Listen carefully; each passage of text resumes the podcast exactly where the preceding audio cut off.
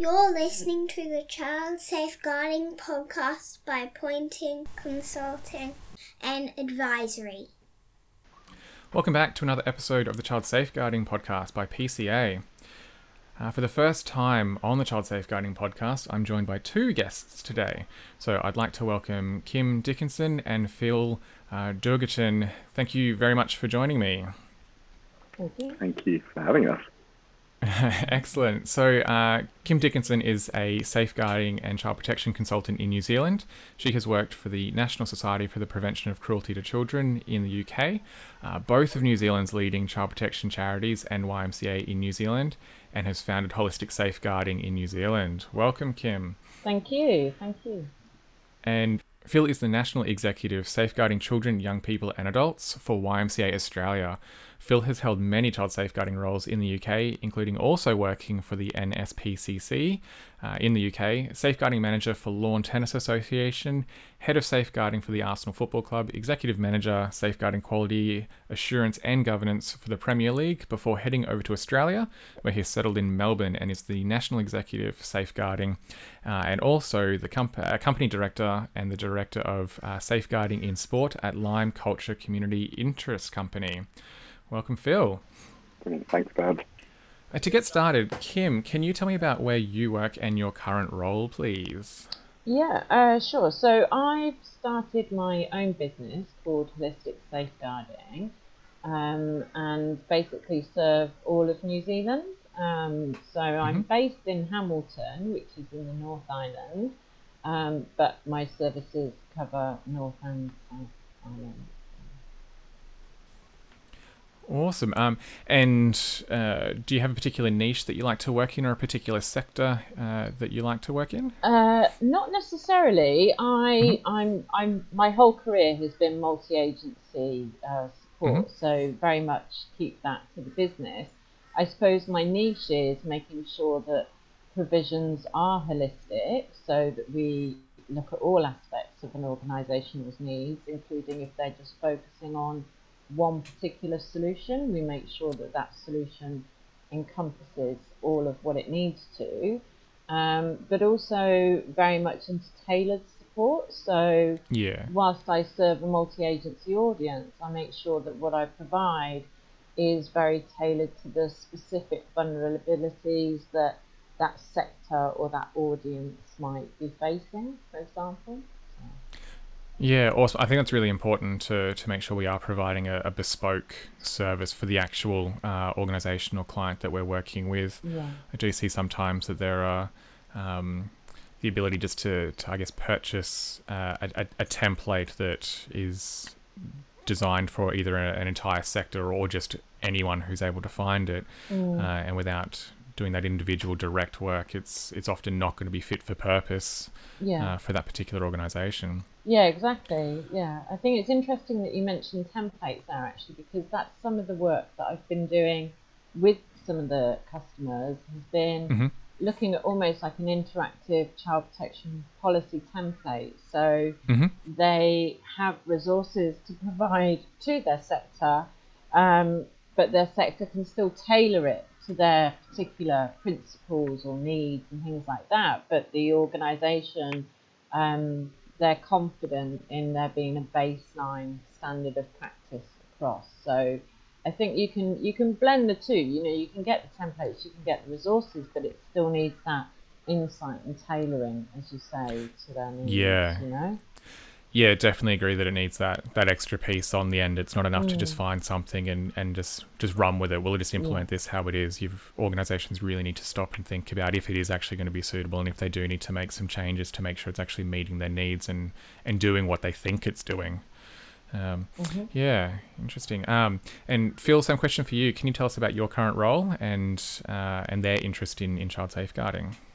Yeah, perfect. My current role is with the YMCA in Australia, so I head up the National Safeguarding Unit, which is a central function effectively which aims to support our member associations. So we have 14 member associations across Australia um, in building capacity, support, and resources around safeguarding children, young people, um, and adults. So very much a strategic approach to our response as an organisation to safeguarding by embedding Australia's 10 national principles, but also ensuring that international best practice and learning is embedded amongst all of our services because we provide services to children in early years, out of school hours care, sport and recreation, and youth. So we have a really diverse range in very diverse communities. So that's kind of my role at the moment and which I'm leading with. And I also am a company director for Lime Culture, which is an international mm-hmm. sexual violence um, and safeguarding organisation where I head up their safeguarding in sport function,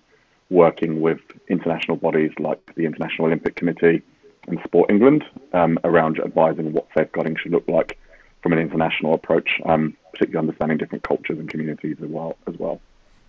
Awesome, thank you. That sounds really exciting. Uh, and I think, if my memory serves, uh, and I could be wrong, so feel free to, mm. to, mm-hmm. let me know if I am, that you might have uh, come over from from the UK specifically for this YMCA position. Is that, am I right there? Yeah, that's correct. So you'll probably hear from mine and Kim's accents that uh, we are from over the pond. And um, yeah, definitely I worked with Kim previously as well, which we'll talk later about, which was great. But yeah, I, I moved over from the UK for this role. They asked whether I'd kind of sort of set up a, a unit for an organisation like the YMCA, um, which is kind of like a shared service model um, mm. to see and pilot that really to see how does a central body effectively help implement and change practice within your local communities all the way in WA to the NT, Tasmania, and beyond. So, um, so yeah, so it's been exciting. Um, sadly moved over during lockdown. Well, only been here a few months and then lockdown hit, so it's been a, an interesting ride, but no, absolutely loving the role. Yeah, I will um, I guess just just call out, just talk to that little point there that we're recording this in when is it? Um, the oh, almost the middle of August. Wow, time mm. flies. Which is uh, still during the the coronavirus period because the these episodes will be coming out monthly, so mm. um, it probably will be a little bit delayed. Hopefully, um, by the time it does come out, because you are in Melbourne, um, you will be back to to your regular lifestyle. Uh, I, am trying not to say business as usual. I hope we don't go back to business as usual. Mm. I hope there's some positive change that comes from from all of this, and we learn some new ways of doing things. But yeah, just for people listening, this this probably is a little bit um, behind. So Phil right mm. now is one one week in, I think, to the extended Melbourne lockdown. Um, no fun.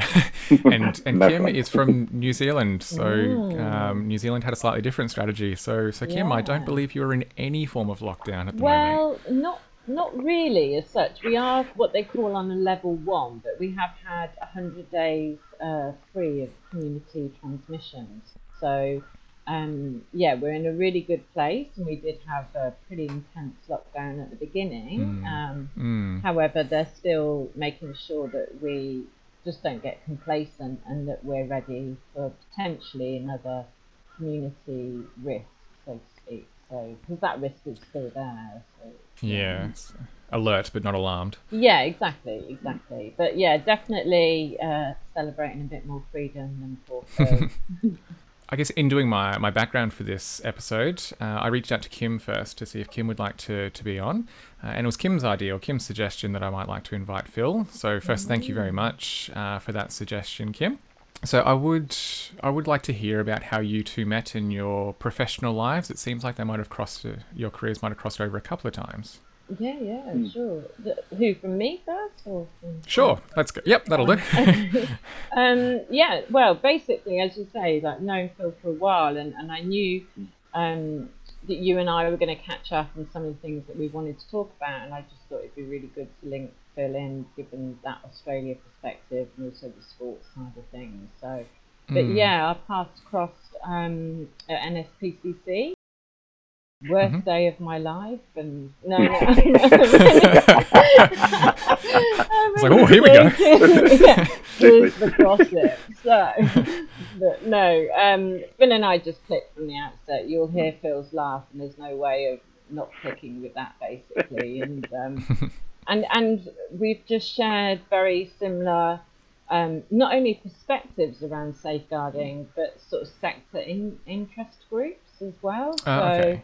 Um, Phil can tell you a bit more about his background, but he worked with offenders as I did, education, which was another sector I worked with quite a lot, um, and sports obviously evolved from there. So we spent a lot of time on the road together doing training events and consultancy stuff. And um, yeah, it's a very intense job because you are away from home quite a lot. So Mm. you do develop very strong bonds and um, yeah, you know, feels pretty much like family really. So Mm. long standing roots. Excellent. Anything anything from your end, Phil? You want to add to that? No, definitely. And I think that concept that Kim said is like family. You do. We spent probably four years on a in a job together on the road, traveling around, changing the landscape in the UK in terms of safeguarding. And I think Kim and I connected, and you'll probably see this in this space. Um, this isn't a call out, but sometimes there's a, that you can start to see, I suppose, a rogue safeguarding trade being developed. And my, my concept around that is that it, it is an industry now and it is a business. And um, Mm. in the UK, that came like that a, a number of years ago when Kim and I were there. And I think very much with Kim's perspective, what I learned and loved with Kim's approach is that we, we kind of talk the same language, which was keeping children front and center of everything you do. Um, and yes, there's some financial implications to providing services, but it was very much with Kim's approach was around and with mine was that actually advising organisations to holistically change their organisation, whereas sometimes you start to see that people start to do things just because it's in the best interest of their business rather than the child. So I think that's kind of how Yeah. we we particularly um, connected, and I know Kim led a huge project in the UK, um, which is around the aviation industry and developing some resources and training and support around changing aviation and child protection whilst flying, which a lot of people thought wouldn't happen. And yeah, I sort of admired Kim's approach to that, and ever since then we've been really close and, and good friends and family, as we say. Oh, wow. And then independently moving over to this this corner of the world Mm, and yeah. just, just happen to be nearby in Yeah. neighboring countries. I know, Yeah. I know. Actually, it looks quite weird when you look at it. yeah. Never really thought of it that way. No, not Yeah. at all. yeah, some Oh. sort of hidden love story that we follow. Each. The um the time zones are, are, are much more conducive between Australia and New Zealand to maintaining a, a connection than in between Australia Yeah. or, or, or New Zealand and the UK. We're almost opposite with the UK. yeah, yeah. No, but I mean, I must admit, it's lovely to have Phil, you know, the other side of the pond, so to speak. Mm. So, um, because certainly even during like COVID times and things like that, I mean, it's a long distance from friends and family anyway, but particularly, Mm. you know, when your country's on lockdown and things, you can feel really quite isolated. So, Mm. having those sort of old school networks right near you and that you are able to connect with is lovely. And certainly for me, on a safeguarding element, having someone that that just knows the landscape and thinks in the same way as me, and having them at the end of the phone and not having to wait until Yeah. oh it's their morning, it's my evening, and all that Mm. kind of stuff. You can just pick Yeah. up the phone. is lovely. So, Oh, great. Um, so you mentioned that quite- that you worked for, I think you said about four years together at the NSPCC. Um, so they're, you'll be able to tell me a lot more about them than, than I could tell you, but um, they're a really well established and, and very well regarded organisation in the UK, uh, and they've produced a wealth of resources, and I often uh, recommend them. Uh, to my clients um, to gain access to and just through general conversation. Uh, they have a lot of information that's available on their website and a lot of um, reports and resources, and I think even some training and things like that. Um, so I'm really interested to hear some feedback from the inside of that organisation about um, what led you both to work there in the first place and, and some of the highlights and, and I guess just your general experiences uh, with the organisation. Yeah. Uh, Phil, Um, maybe you can go first this time. yeah, happy happy to jump in on there. And um, absolutely, I think in the UK, particularly at the time, the NSPCC was kind of her- sort of heralded as that, that big being and that big beast, which really was about ending cruelty to children. That was always their approach, which was absolutely fundamental. And I think that's what definitely led me, and I suppose with Kim there as well, was that approach to ending cruelty and and their their their vision. Even though you know you can never end cruelty to children, was that you can't settle for anything less. So it was very bold, heroic, which I think fits with my value set and why I aspired to work in such an organisation. And they had a really good reach um, across sectors. So they definitely worked across education. They'd moved in, had a child protection and sport unit, which had been set up and funded, a voluntary sector, but also had frontline therapeutic services, which worked and engaged with children and families to change behaviours. So that learning could be re-put back into other parts of the organisation. Um, and then fundamentally, which I still think is the the kind of crux for the NSPCC for me, which I loved, was Childline and still sits there, the equivalent of the Kids Helpline in, in Australia. Um, and I Yep. know that model was based on on Childline and um, just that kind of concept around bringing good data and actually hearing children's voices and bringing that useful voice back into um, into sort of training and learning, which you could, which you you kind of miss. And I, I suppose I've noticed that in that concept between the difference between the UK and Australia and potentially New Zealand as well is that that data set kind of misses a little bit. So I've just seen that Childline, for example, brought out saying that um, sexual abuse in families has gone up threefold since coronavirus um, from their, their helpline contacts. And we're not really seeing as much of that data released here. So it's sometimes quite useful to have that data to really inform mm-hmm. practice and, and hear from that to know likely because the countries do have similar, particularly similar issues that we can learn from, from those. So, so yeah, so that was kind of my background into it and why I went into the NSPC and, and loved the work. And it was setting up a working with a training unit and consultancy arm, which we went out and we delivered services to really, I suppose, lay the pathway and innovate on some areas where organisations hadn't really thought about safeguarding. So it was kind of at that, that forefront of it, which was really exciting. Yeah, awesome. And what about you, Kim? Yeah, I mean, you know, I'd obviously echo the points that Phil said, particularly about Childline. Like New Zealand at the moment, we haven't got anything like that, and um, Oh, that's interesting. just- I didn't know that. so well, not in terms of a generic sense. We do have um, sort of Youth Line and other sort of um, charitable organisations that run great services of support, but they've all got a sort of specialist focus, if you like, Mhm. rather than um, sort of something equivalent of Childline where it was, you know, quite broad um, and Yeah. things like that. But um, yeah, I think for me, uh, with NSPCC, basically I had been working with um, offenders in what's called correctional facilities here, and um, and a lot of them, you know, I mean, it was choices that they'd made that had got them where they were ended up, but ultimately Yep. there was no denying that there was um, that golden thread, if you like, of child abuse, um, maltreatment, ACEs, all of that in their backgrounds. And um, I just wanted to go much more into that preventative line. And so Yeah.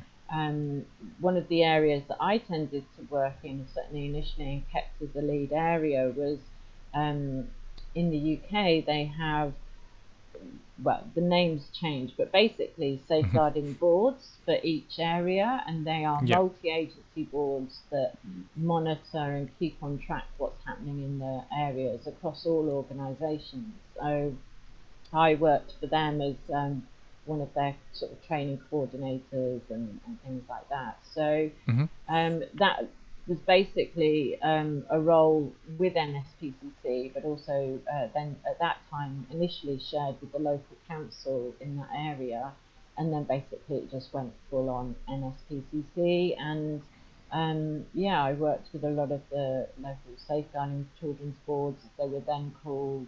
Um, now the name's changed, um, and then just sort of worked into many of the sectors that we've talked about. And I think that was one of the the real strengths of NSPCC, certainly at that time, and, and as far as I'm aware since, has been that it's it has that ability to use its staff to um, really serve all sectors, but it uses the right staff for each Mm. sector. So it would draw on certainly when Phil and I were there and the team, we all had our areas of specialism, and it didn't stop you from working in another area, and it didn't mean that you always had those areas, but it meant that you always had input to work happening in those areas, so that even if you weren't the lead, the people fronting it were working to your guidance and your, your Oh, yeah. information.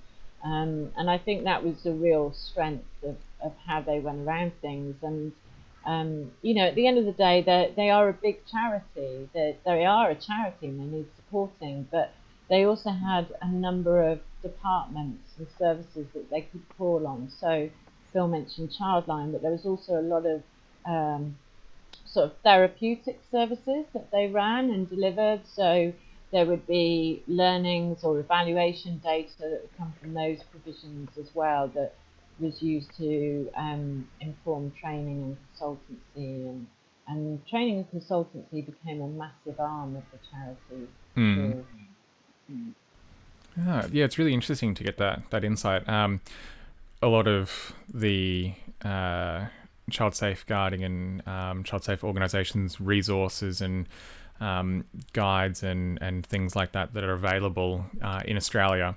If you look through their, their reference lists and, and those sorts of things, uh, there'll, there'll be always at least a few um, pieces of material that have, uh, are referencing the uh, work from the NSPCC. So it's mm. yeah really interesting to to get that additional sort of information on what um, what it's actually like on the ground uh, over in yeah. the UK. Um, so awesome! Thanks very much for, for going into that. Uh, and I guess probably sticking with that same sort of idea about some of those differences, we've already mentioned that uh, you've both uh, emigrated out of the, the UK, Kim into New Zealand, Phil here into Australia.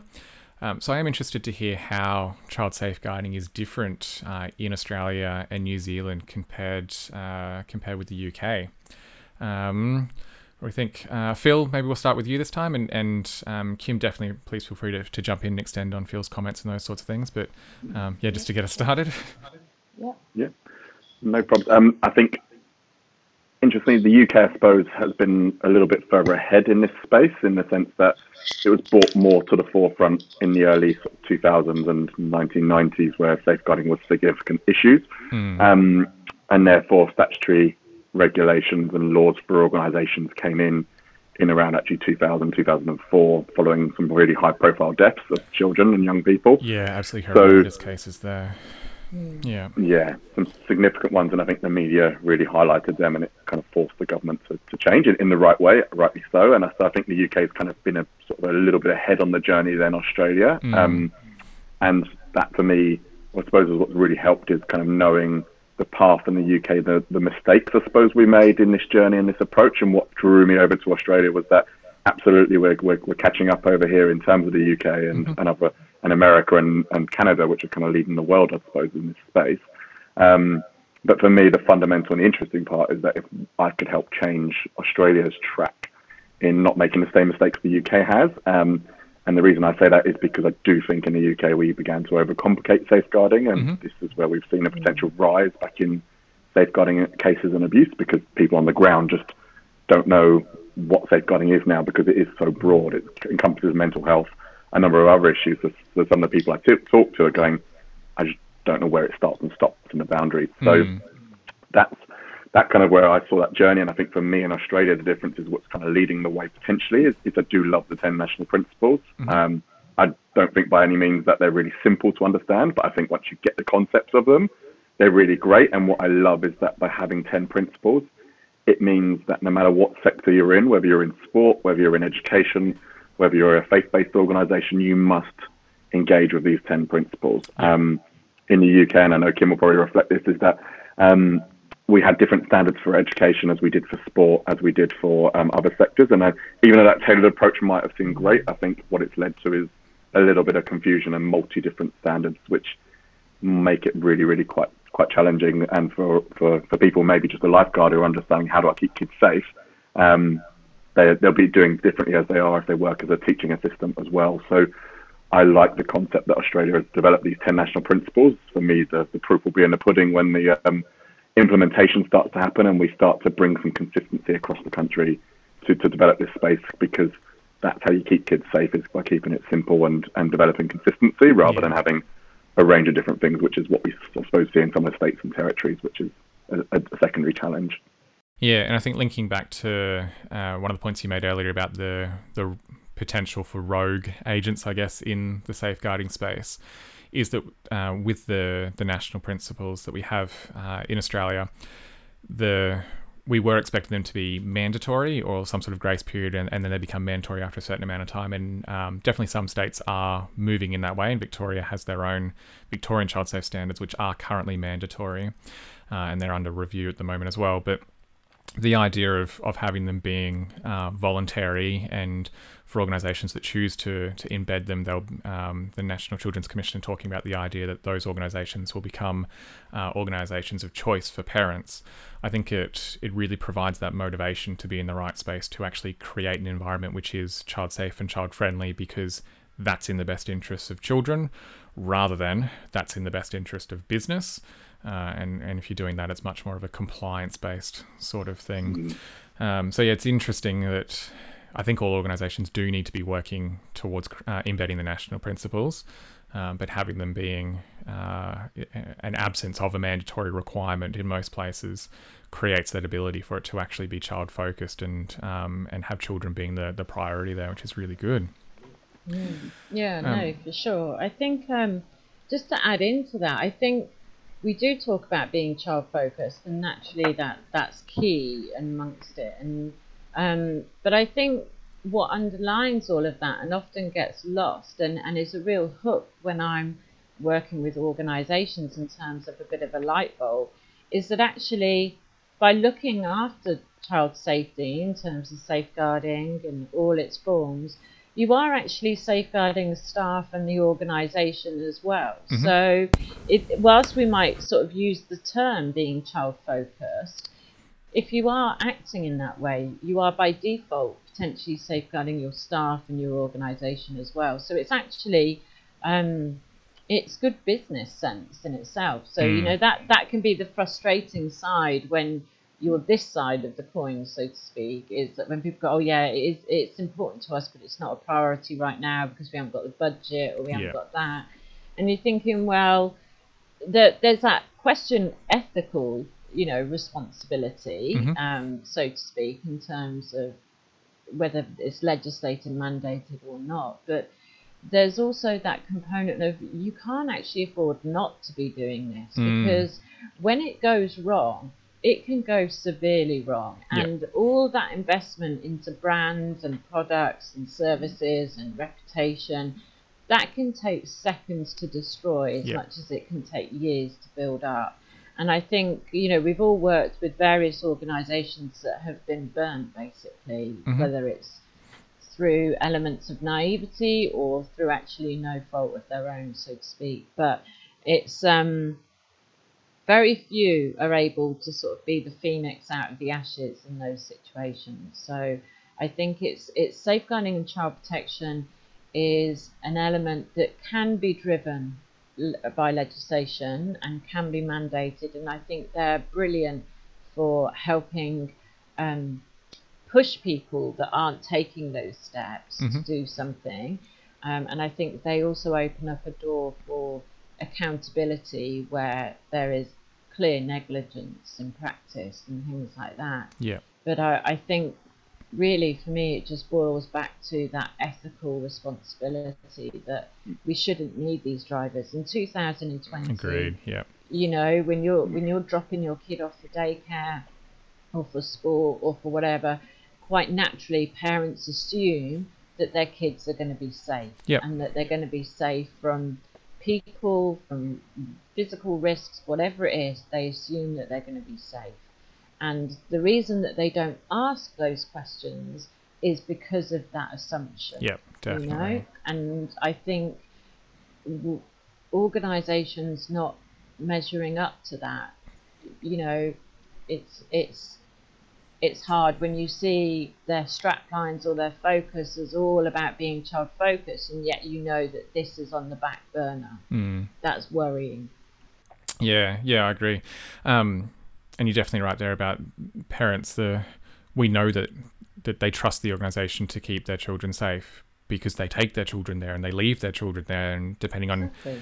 age and stage of development and, and the type of activity and, and organization they often leave them there um, while they go and do something else while they go to work um, or if it's you know sport training or something like that leave them to to engage in that rather than actually staying there and maintaining the being directly responsible for the, the supervision of their children while they're engaged in that activity. They actually leave them in the care of of those other people. Um, and they wouldn't do that if they didn't think they were safe. Exactly. Uh, and it, it is such a basic thing that often parents don't don't ask about it. They don't even think to ask about it um, because it's just uh, uh, so basic that, that it must be provided. We wouldn't be enrolling our children in these things if, if we didn't expect them to be safe while we were doing it. But the organisation does have an obligation to, I think, to, to make sure parents do understand how they're keeping mm. them safe. Yeah. Um, yeah, it's a it's it's an interesting one. It's part of the conversations I have with um with clients sometimes when it's the safety of the children um, and young people when they're participating in whatever it is.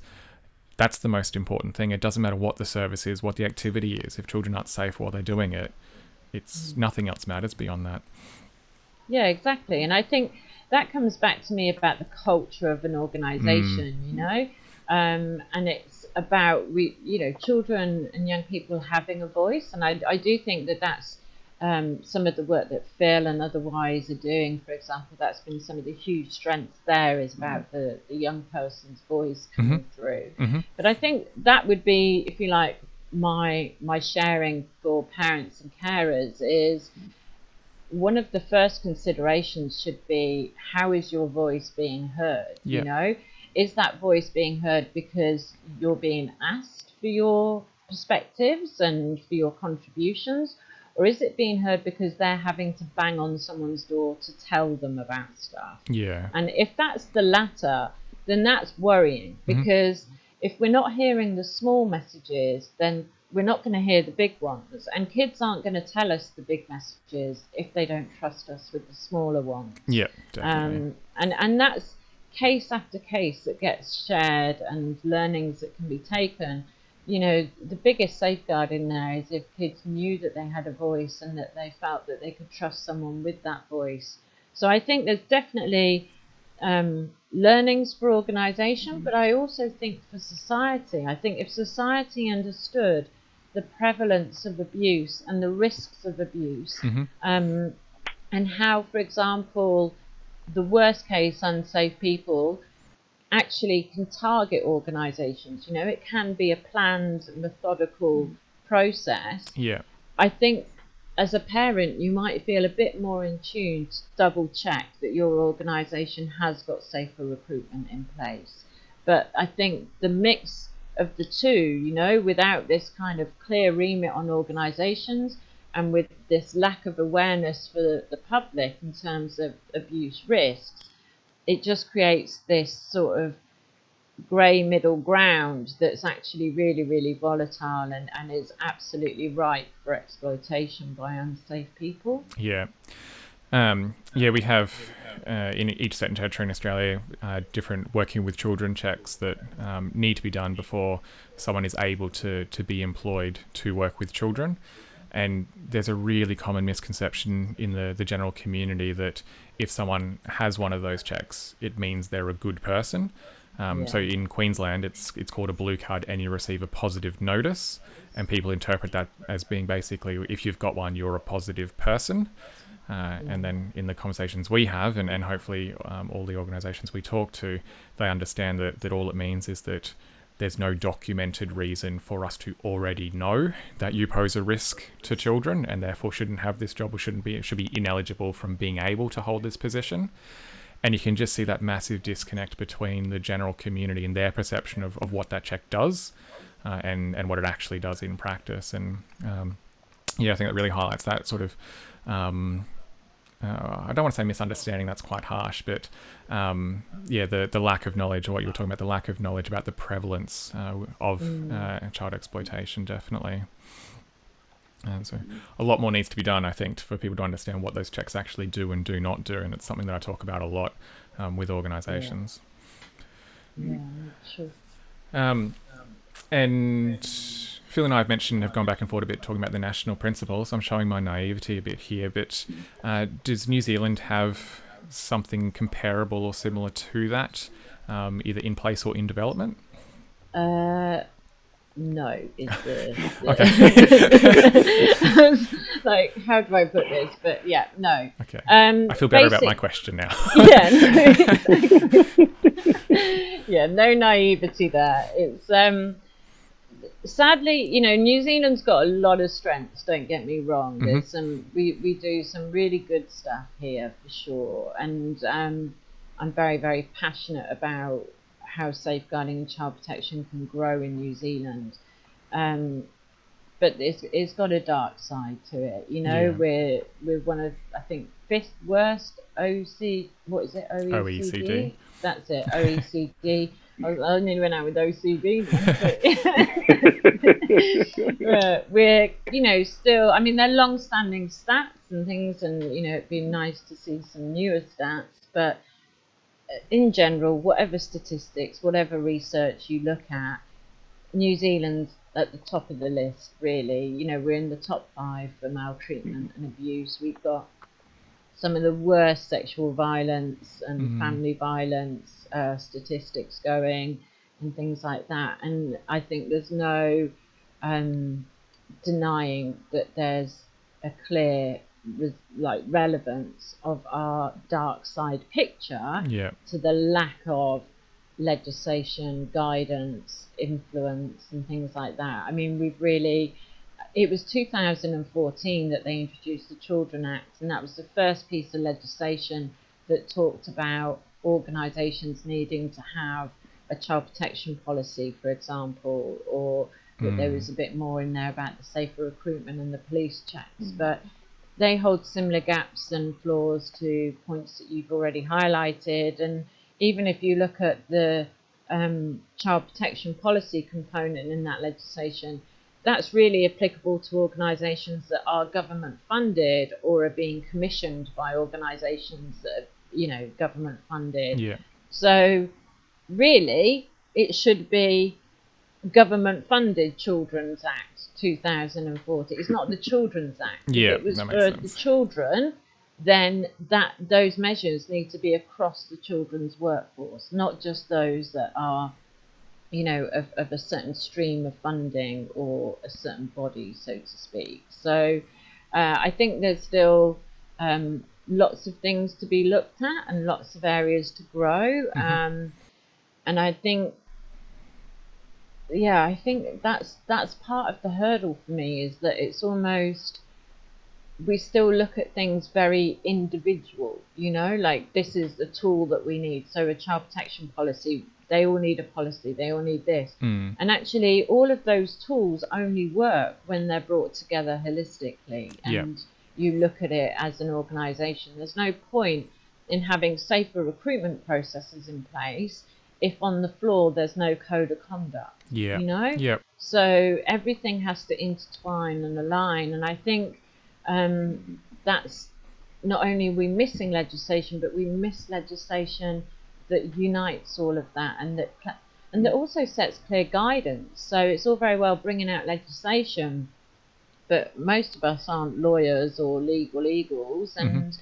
you know, trying to interpret that can be quite complex. And I think certainly for Phil and I, this is some of what we found in the UK, and certainly when Phil was talking about it being over, you know, um, complex, it it just got to the point where a lot of the failings weren't actually failings in legislation. It was failings around understanding and applying legislation, and people getting confused and stuff. So I think one of the areas that came out of that was any legislation coming out being supported by guidance document, mm. which has been a really, really brilliant resource and has been a massive strength. Still needs areas of improvement because isn't necessarily in layman's terms most of the time, but it's still, um, you know, a, a, huge benefit to have. And and I see that in New Zealand, you know, with our safer recruitment sort of guidelines, the policy stuff, etc. You know, we're in 2020 now. Those laws came in in 2014.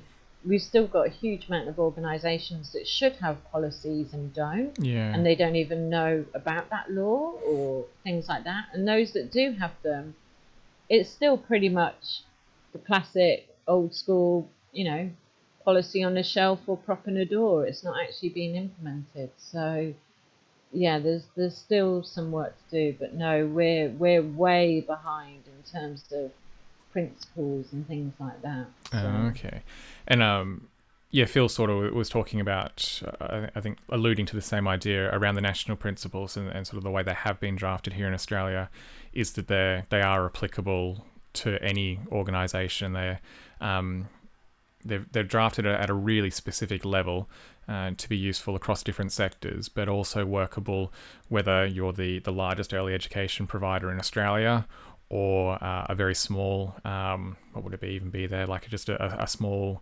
PT um, trainer, a, a, single, like a solo business, just mm-hmm. working with maybe five or six children.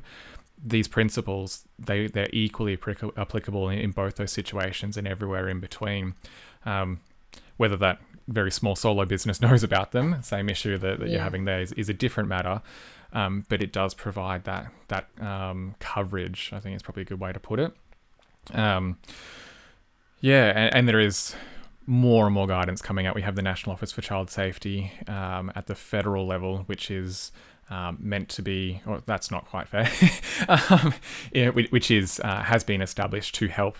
Um, you know, be in charge of that, no, and it, oversight's not not not their their mandate, but provide resources and, and those sorts of things to to help with um, organisations understanding their responsibility. Uh, and it is in those, their early days, but they're coming out with some really high quality uh, resources already. There's the um, uh, a complaints handling guide, uh, which maintains the rights of children throughout that process, uh, which is a really high quality resource, and it's it's very comprehensive. Um, I'm sure Phil's probably taken a look at that and can uh, can attest to, to how comprehensive it, it is as well. Absolutely. Um, Um, happy. Sorry, I doesn't jump in there and say, yeah, absolutely, it's been brilliant. And the one thing I was probably say saying with that though as well, and this is with reviews I've done of organisations when I've come in with LimeCulture and we, we do these sort of reviews, and I'm sure you guys do exactly the same when you come out, is that safeguarding has always been for me, and I see this in every single report I've generally written, in kind of developed in a piecemeal fashion. And the way I see that is by we bolt on little sections, and then we suddenly have a really a structure which kind of maybe isn't as smooth as it could be. And my sort of plea to organisations, and what's been wonderful about setting up a unit with the YMCA, is by starting from scratch, it's helped us develop our own framework, which has been one thing I'd probably say fundamental when you're starting on this journey is people put a policy in place to start off, then they do a bit of complaints handling, then a bit of empowerment, then a bit of training, and they kind of don't really complement each other or they kind of interlink. Whereas having a framework which really maps out your three year plan and a strategy, which we've just developed with the Y, and again recommend to organizations is plan your journey so that actually your training framework and your competency model for your training fits in to identify how your policy aligns with your procedures, how that aligns with empowerment activities, complaints handling, because otherwise it's just kind of lots of little bolt-ons and that's something which like I said, that complaints handling guidance from the government absolutely essential. And what we've done is we've brought that in to adapt it to the Y and then made it fit within our procedures, our policy, so it's not just a slight, a, yeah, a bolt on as such. And that's, I suppose, my biggest learning in this space is develop your framework and then roll out from there and and get someone in to help you do that if you if you're not comfortable in doing it yourself because fundamentally it took it took me, and I've worked in this space since then again too many years, um, and yourself, Brad, way too many years. That it, even in the Y, it took us seven months to develop a really comprehensive framework, which I can now show to a lifeguard, to an early years coordinator, to my board members who understand our framework and know what our plan is for the next three years. That's not a small process, but for me, that will mean we will stop those hiccups along the way. yeah. Um, and that was that's my advice to organisations: is get someone in to, to support you to facilitate that event because it's not easy when you're in the inside to do it yourself. You need to have someone looking on the outside and bringing you up and above, and that helicopter view as such. yeah, I think it's really yeah, good definitely. advice. If I could just chip, yeah, I think just to chip in on the back of um, what Phil was saying there, I think the other fundamental in that is um, it helps organize, organizations recognize their unique vulnerabilities. So, um, you know, there will be certain vulnerabilities within the Y that may not be in other youth service provisions Hmm. and, and things like that. So, for example, some of the services that I work with are very strong in serving children with additional needs, etc. Now, we all know that children with additional needs can be at increased vulnerability, Mhm. but it also means that your tailor, your safeguarding solutions need to be tailored to that audience. Yeah, you know? definitely. how how is a child with additional needs meant to follow that safeguarding guidance if it's not in a format that's tailored to their needs? So, you know, you you sometimes it's even within those organisations where they have a very specific focus, they lose that focus when it comes to planning their safeguarding measures and stuff. So. What Phil said is absolutely quite critical to it all, really. Awesome. Um, let's change gears just a little bit. Uh, and Phil, I did mention in your introduction there that you were uh, headed you headed up child safeguarding for Arsenal Football Club. Um, so my my experience in Australia is that the emphasis on protecting children in sport is at the local club level. Um, but I'm interested if you can tell us about uh, the importance of keeping children safe in sport, uh, but particularly at that national club level. And Kim, I know you'll have some really good insight into this as well. Mm-hmm. No, definitely. Um, yeah, sport and safeguarding a huge passion of mine and probably my area of sort of niche, and it is a, a real niche because sports do function outside of the realm of, of the normal safeguarding arena. And it's not that they're different, but in terms of that conjunction, whereas in a school or education sector where you'd say you never drive a kid home mm-hmm. because that's fundamentally you don't need to be able to do that. In sport, sports can't function if you if they don't happen in that approach.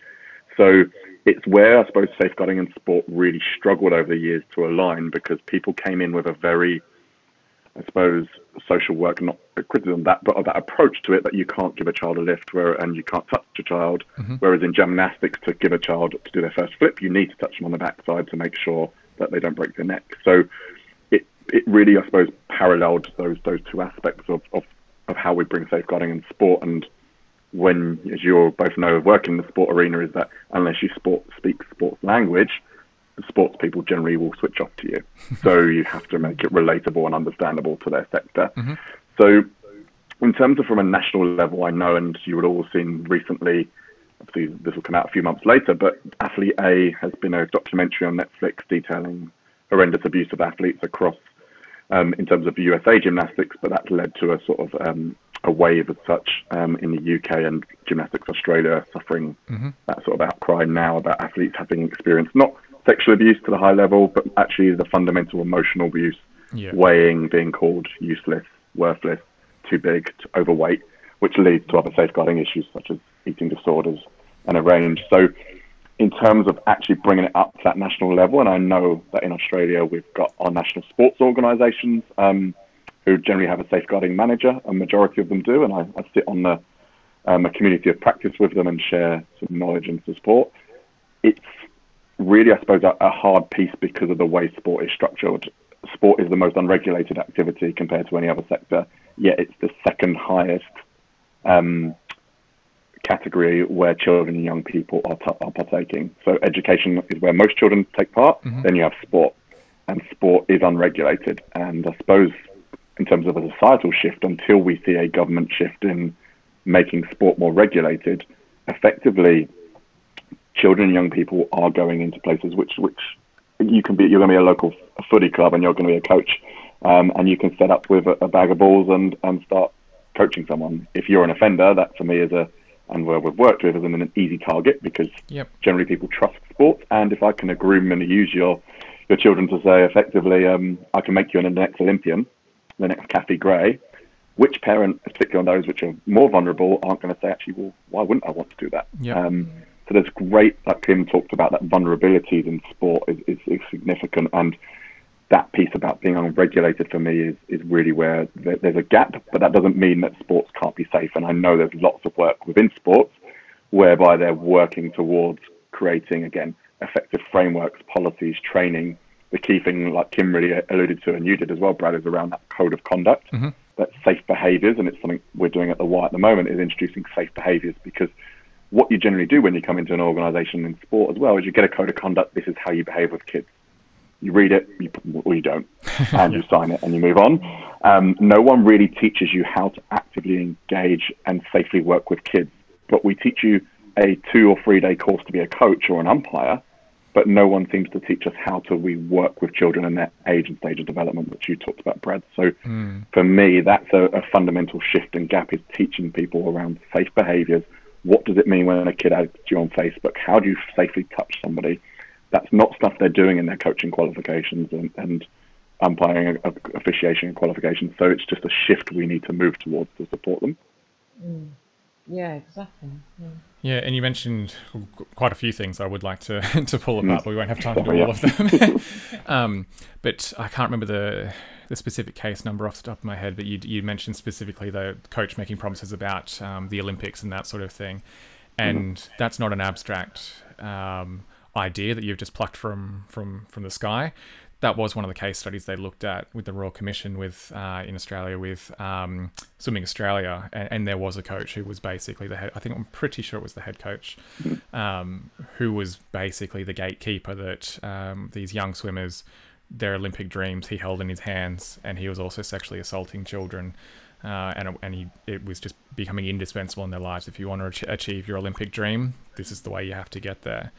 Um, which is yeah aw- awful to go into any sort of detail about, um, but it is the work that we do and what we're we're working to prevent. Um, so it's it's not an abstract idea. It's we know it's real. We we spent like the Royal Mm. Commission spent quite a bit of time looking at an exact case where that's happened, uh, and thinking about um, in particular that community sport level you're talking about and where coaches come from. Quite often, the um, at the, the very grassroots level, the thing that makes them qualified to to coach the team is that they have a child on the team. That's that's the reason they're there. They need coaches, and um, in some states and territories in Australia, I know I mentioned some shortcomings of working with children checks, but if your children is uh, if you're volunteering at, at somewhere that your child is involved in, you don't even need working with children check to do that. Um, so there's uh, yeah a lot of a lot of holes and a lot of risks that I think a lot of parents uh, and probably the organisations themselves don't even realise that they're that they're carrying from there. Um, how about in in New Zealand? Is it the same sort of thing in New Zealand, Kim, or is it a bit different over there? Uh, I'd say uh, similar, but again, if anything, we're a bit behind. But just sort of um, following on what you were saying, and again, keeping that theme of, of settings, knowing their vulnerabilities, you know, Mm. it's no coincidence that the most vulnerable have been our elite athletes, you know, and that's it's not to say that we shouldn't be worried about safeguarding at grassroots level, absolutely. But it, it, it's almost for a little bit in New Zealand that where safeguarding is getting uh, traction in sport, the focus is very much at grassroots, and and that's great to see because we haven't had much in that way. However, for sports sectors, um, their most vulnerable are their elite athletes, Hmm. and and for various factors around that. And I think you know the the USA documentaries, the Royal Commission. Uh, you know, New Zealand's not been immune for some of the gymnastic staff and things like that. All of these expose um, unhealthy cultures around our athletes. Um, and in the worst case, for some, it's been sexual abuse, but actually, what's set the foundation for that has been the emotional abuse and the, the physical abuse and the cultures around that that's permitted um, further exploitation in terms of grooming and exploitation around sexual offending and things like that. Mm. So, um, I think again, it's just knowing your sectors, knowing your vulnerabilities and where you're at. And I think in New Zealand, um, there's definitely been a shift in our sports sectors about looking at um, safeguarding and, and stuff like that. Yep. And um, that's great to see. But it kind of comes back to my, my previous point that I, I worry slightly that we're still looking at the tools that are needed or reinventing the tools. So I know some of the measures coming out are looking at further training, whether it's online or face to face, which is brilliant because without that training, everything is theoretical. Yep. So, Yeah. uh, you know, it, it does help. But again, coming back to what um, Phil was saying, that training is very much about how do you identify a child that could be vulnerable. There's still nothing really there about teaching the sector how to be safe or what, what is safe practice or how to go around things. And um, and they're, they're as higher vulnerabilities as being able to recognise what's going on for a child. Yeah. So um, I, I think that needs to be looked at a little bit more.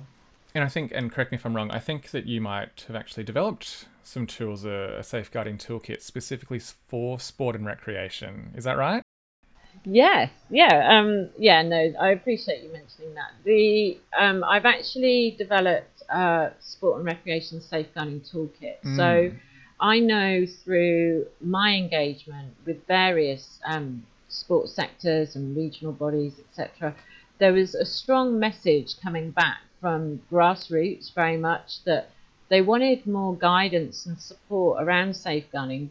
Again, coming back to what we were saying about legislation guide, like not knowing if they needed a policy or not, and if so, what did it have to contain? Yeah. Um, and and a lot of what was there, I found a lot of what was in place already kind of told them what they needed, but didn't tell them how to do that or explain why. Mhm. So, and and safer recruitment is a classic example that unless you understand the purpose of why you are putting in place safer recruitment, it can seem incredibly over the top. Particularly if you just want a volunteer for an hour or two a week, Yeah. and then suddenly you've got all this to go through, and you and you've got someone that you've known for 20 years, you've worked with them and elsewhere. Why can't they just pop along and help us out? You know, Yep. to suddenly say they've got to jump through all these hoops can seem um, massively over the top.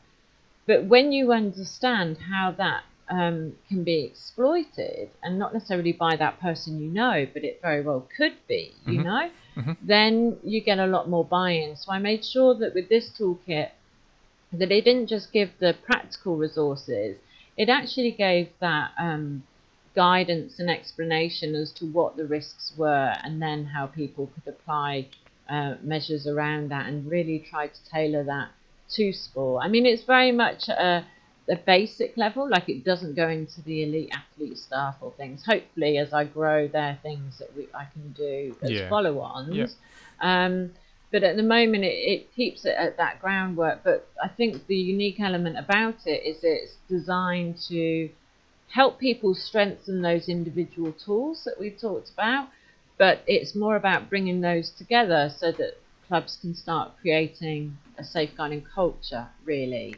Um, because in Australia, UK, Canada, America, all of all of our areas, um, we we tend to repeat the wheel a little bit Yep. of Yeah. um, oh, what what's the need?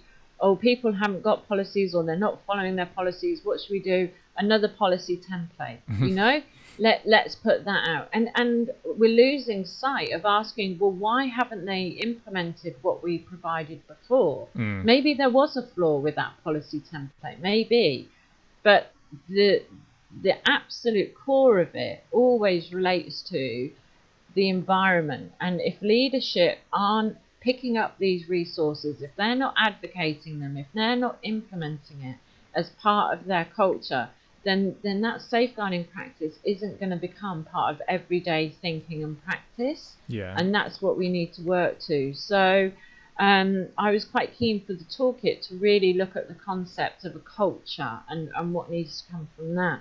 Um, and I just hope with some of the growth in safeguarding around sport in New Zealand that um, that that concept of a culture is, is kept because um, whilst it's great to see some of the things coming through, and it genuinely is, um, I, I am also slightly apprehensive that we're still too busy focusing on the individual tools rather than why aren't the tools being used, Mm. um, rather than just replacing them. You know? Yeah, and you made a really good point there about the culture of the organisation. I, I find myself saying a lot that, um, or I guess it's, it's my personal view that the the culture of an organisation exists either because of the uh, intentionally because of the leadership, or because of their inaction. But either way, the the culture that exists is the responsibility of the um, that executive leadership of the organisation. Uh, and if it's not maintaining that child focus, if keeping children safe isn't seen as a priority, um, ultimately that responsibility does fall back to to what that leadership is is what message they're sending um, to all the people within the organisation. Obviously, everyone within the organisation has uh, an obligation, has responsibility to keep children safe, but it's um, you know it needs to be front and centre and, and actually be um, shown to be important um, by that leadership and uh, really encouraging people to, to be active, to embrace that, and to turn that into the actual culture of the organisation. Yeah, definitely. And if I could just um, add on to that, what I think is really quite critical there is how our organisations are funded as well. So, for example, it may not be a funder's um, area in terms of child protection or safeguarding, but if they are funding organisations to provide services to kids, then I think we need to be a bit tighter about what measures are in place, whether they're legal requirements or not. There is that ethical um, responsibility. So I would like for our funders to be thinking not just have they met their legal requirements? But actually, is this service that we're potentially looking at funding, are they demonstrating ethical practice? Mm. And if we are looking to donate or you know support them financially in order to be able to provide provisions to children, then those services should be able to reflect some of the measures they've got in place to protect those kids and to make sure that their environments are safe. Yeah, it's a really good point too. Yeah. Um, there's lots more to talk about, but um, looking at time, we will need to start to to wrap up. Um, so as we do transition to that closeout, I, I end the podcast by asking every guest the same two questions. Um, so I would like to hear from both of you, um, but it's okay if uh, if you do have the same answers. Um, so don't feel like you need to quickly think of something else. Um, but the first question, um, where are my questions? There we are. Uh, so the first question is, if you could share one piece of advice or knowledge for organisations which are only just beginning their child safe organisation journey, what would it be? And Kim, I'll, I'll start with you. Mm, it's it's kind of like which one do I go for? I mean, It doesn't have to be the best, just just one piece of advice. no, exactly. I'm just a bit torn because you've got your classics of you know think of it as your child or what would you want for your child, and I think everyone can relate to that. So I think I'm going to kind of flip that a little bit and think about if you are just an organisation setting up and Mhm. what you need to think about. I would really advocate the thought process of you can't afford not to do this. You know, um, it can be very easy to think that this isn't a priority, or okay, let's just get a policy in place, and then when we're a bit more established, we can look at training our staff, or we can look at it, and you can look at it as a step by step process. Depending on the success of your business or Mhm. your service or your organization. Um, but you're at risk at every single step there. And, you know, if you're starting out, there's no better time to set the culture of your organization than at the beginning. Yeah, I completely agree. that's a prime time to be putting things in place. And they don't have to be expensive. Um, and there's lots of resources out there to help people, even if it's just free resources Mhm. whilst they start off. Um, but it's just taking those and making them proportionate to the, the service that's being developed. It's, it doesn't have to be hard or complex, but definitely think about it from the beginning. Awesome. You can't afford not to do this. That's Exactly. really good yeah. takeaway. Awesome. What about you, Phil? I'm going to probably loop back to where I started, um, which is map your plan. So absolutely, like Kim said, you can't afford not to do this. So the, the two key parts to that is actually, like I said, develop your strategic response to this by mapping it out and getting someone in to support you do this process so you don't do it in the piecemeal approach. And that fundamentally safeguarding costs money.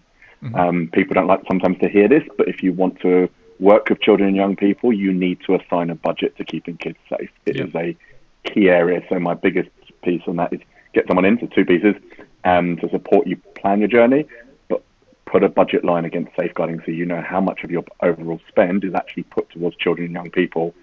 Because what I generally see is a lot of organisations might have 80% participation from children and young people, but spend less than a percent on safeguarding activities, which is the, you'll see that from weighing itself. It's fundamentally flawed. Yeah, awesome. Thank you very much. Another really good piece there.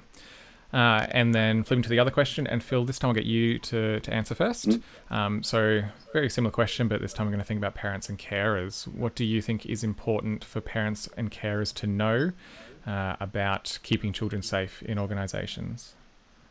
Yeah, I suppose as a an uncle, what I always get my sister to always ask whenever she goes in is, "Tell me how you keep kids safe here." Mhm. A really simple question, but actually your staff should be able to articulate that in a way which is really meaningful. Um, if they can't, I think it's as simple as I say to my sister is walk away. That actually there is a point. This is a this is not just a small area. This is actually your child's life, um, and the impacts that we've seen on abuse are significant. So choose organisations which are putting children's needs first, and sometimes that might mean it's a little bit further down the road or a little bit a couple more bucks more to spend on that session, but actually in the long run you're getting a really good quality service and your child is being kept safe and they're able to feel safe and be safe, which is the real key aspect of it. Awesome. Thank you. And Kim? Um, yeah, I, I kind of um, more lines to that, but basically think about what messages you're being told from Yep. the organisation. So, an organisation will tell a parent or carer the things that are important to the organisation. So, for example, how they work, how they operate, their pricing structure, etc. But also what they think parents or carers find important. So, the convenience of a service or the flexibility of a service. So, really, if safeguarding and how they capture the child's voice isn't one of those core messages, then, then I, as a parent or carer, would be worried because I would think that was something that the organisation should be proud of sharing, Mm. and that would be my top priority as a parent. Would be wanting to know that my most precious thing in the world is safe. Mhm. Um, so really, I think that's it. Is think about what are what are the key messages that organisation is telling you, and if they're not telling you that safeguarding is part of that, then as Phyllis said, that's when you should be thinking about looking elsewhere. Really. Definitely, another good piece. Yeah, it's it's really difficult for organisations to find things they're not looking for, and I think that's Mm. sort of that's coming back to what you're saying there. That if it's not registering as a risk, then they're probably not looking to mitigate that risk in any particular way. Yeah, exactly. Yeah. Awesome. All right. Well, um, thank you very much uh, for joining me. Um, Kim, if people would like to learn more about uh, about you and about holistic safeguarding, what is the best way to do that, and how can they get in contact with you? Um, well, I think the best way is just to go to the website. So it's holisticsafeguarding.com, Mhm. um, and all the contact details are on the website, um, as well as links to service that uh, is offered, etc. So um, we do sort of free consultancy side. So Yeah. if people want to just even have a chat about their needs initially and explore what might need support or not, um, then we can do that. But there's also, uh, if you like, a shop page element Mhm. where there's lots of free resources as well as things like the toolkit that you mentioned and stuff like that. And Yep. um, we're also just branching into e-learning. Yeah, was so there going to will ask be, about that. Yep. yeah, so there, we're just starting out on that. So there's going to be a link to our sort of new e-learning page. So I think, like you say, this comes out in a couple of months' time. So by then it should be Should be live, hopefully. Yeah, all being well.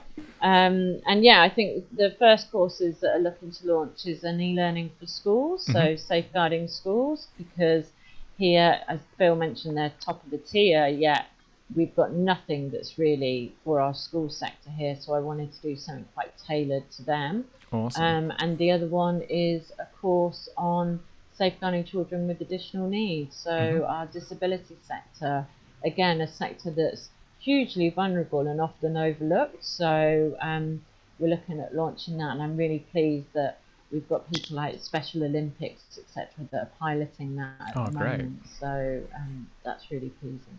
Excellent. Uh, and Phil, if people want to learn more about the WISE approach to child safeguarding or about you and LimeCulture Community Interest Company, what is the best way to do those things and how can they get in contact with you? Yeah, perfect. Um, in terms of me, probably LinkedIn is the easiest because my surname's quite long, so and that'll be on the end of or on the part of this podcast in terms of the brief. So Yep, maybe be in the just. Google Phil Doorgachurn in the in the LinkedIn, and that's the easiest way to get hold of me, I suppose. Um, in terms of the Y, if you go to ymca.org.au forward slash safe, Mhm. you'll see all our resources which are available on there. And LimeCulture is limeculture.co.uk, and you'll see all the re- resources and services provided around sexual violence and safeguarding. Yep, and that's .co.uk, but you do provide services in Australia as well. Yes, across Yep. the world actually. Yep. I'm lucky to fly around the world, which is a, a nice part of that role. Okay, awesome. Um, so I will put all of that that information, all those websites and, and links and things like that in the notes of uh, the podcast. So um, definitely check those out if you would like to learn more about Kim and Phil or reach out and have a conversation with either of them. But thank you very much for joining me on the Child Safeguarding Podcast. I'm Brad Poynting, Principal Consultant for Poynting Consulting and Advisory, and you can connect with me on LinkedIn by searching Bradley Poynting, uh, and you can follow PCA on Twitter, which is at Poynting CNA. So that's P O Y N T I N G C and A. And we'll see you next time on the Child Safeguarding Podcast.